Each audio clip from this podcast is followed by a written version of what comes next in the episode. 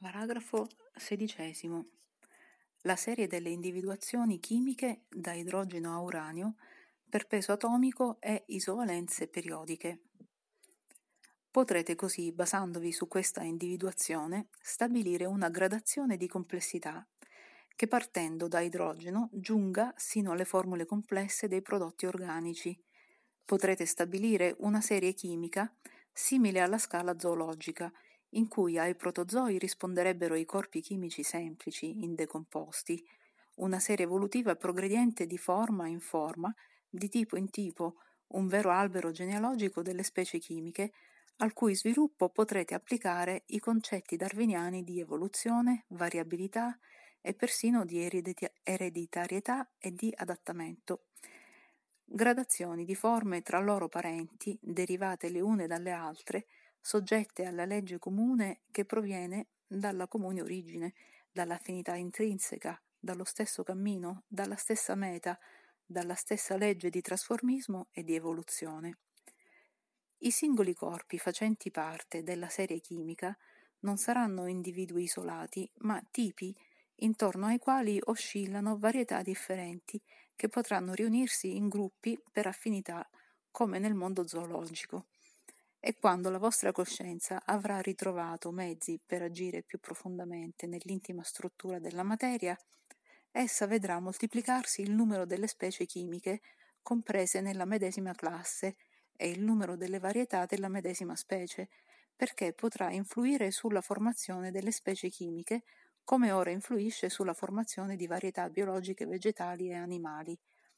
Perché tutta la materia, anche quella detta bruta e inerte, è viva e sente e può plasmarsi ed ubbidisce se toccata da un profondo comando. Stabiliamo dunque la serie stechiogenetica. Nell'unito schema il lettore troverà riassunti i concetti che sto per svolgere. Assumendo il peso atomico come indice del grado di condensazione, potrete fare un elenco dei corpi ancora indecomposti, detti semplici, e otterrete una scala che offre caratteristiche specialissime. Se noi osserviamo le proprietà chimiche e fisiche di ciascun corpo, vediamo che esse sono in stretta relazione con i pesi atomici. Constatiamo che alla serie di pesi atomici non solo corrisponde una serie di individualità chimiche ben definite, ma che questo avviene secondo un ritmo di ritorni regolari allo stesso punto di partenza, fatto che vi farà subito pensare come dietro alla serie dei pesi atomici si nasconda un concetto più sostanziale e profondo. Se noi osserviamo per ciascun corpo la caratteristica della valenza, cioè la speciale attitudine di ciascun atomo a vincolare uno o più atomi di idrogeno, osserviamo che essa valenza si dispone con regolarità sorprendente secondo ordini di sette gradi che senza posa si ripetono dal primo all'ultimo elemento.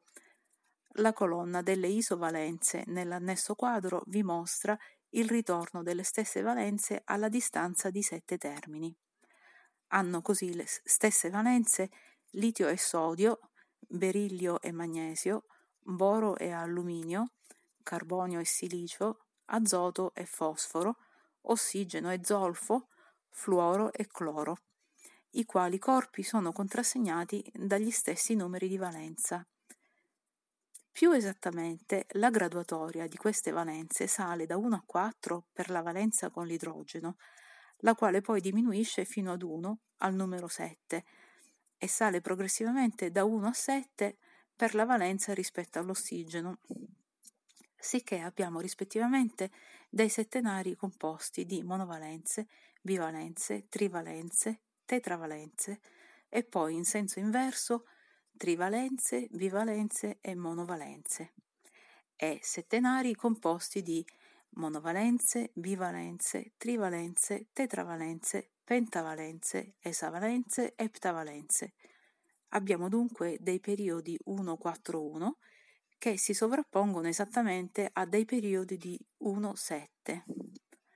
Il ritmo è evidente espresso dalla colonna delle isovalenze periodiche. Come il ritmo, il ritmo si ripete, per esempio, nei giorni o stagioni, ma sempre in un diverso punto dello spazio occupato dal pianeta, così alla distanza di sette elementi torna il ritmo della valenza in un punto diverso. Ogni sette elementi abbiamo un cambiamento repentino di proprietà e poi un regolare ritorno al punto di partenza. Questo che ho detto per la serie che incominciano col litio e col sodio si ripete per le altre serie, con a capo il potassio, il rame, l'argento, eccetera. Questa connessione tra le caratteristiche di un corpo e la sua ubicazione nella scala ha permesso di dare ad ogni elemento un suo numero proprio che lo contraddistingue.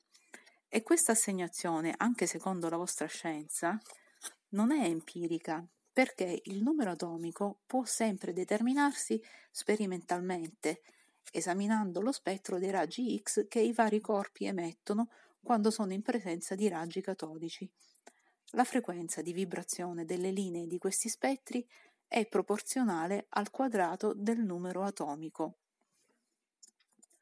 In base a questa esatta assegnazione di posto nella scala è possibile stabilire altri rapporti tra i corpi, rapporti espressi dalle seguenti proporzioni.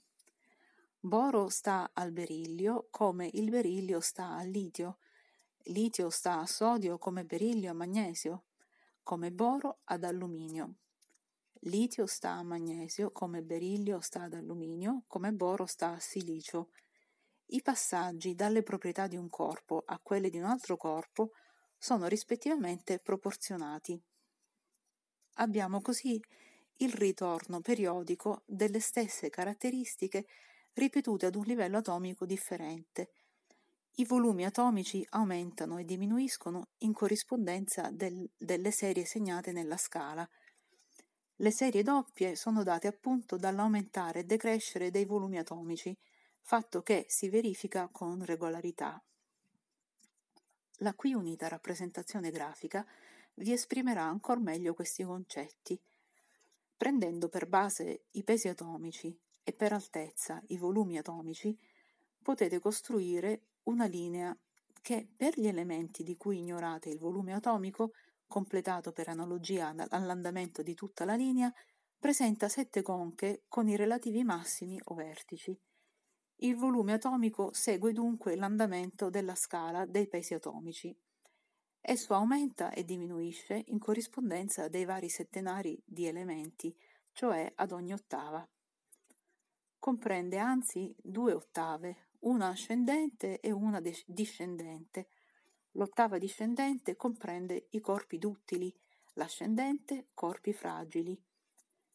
Ai vertici sono i corpi facilmente fusibili o gas, viceversa ai minimi.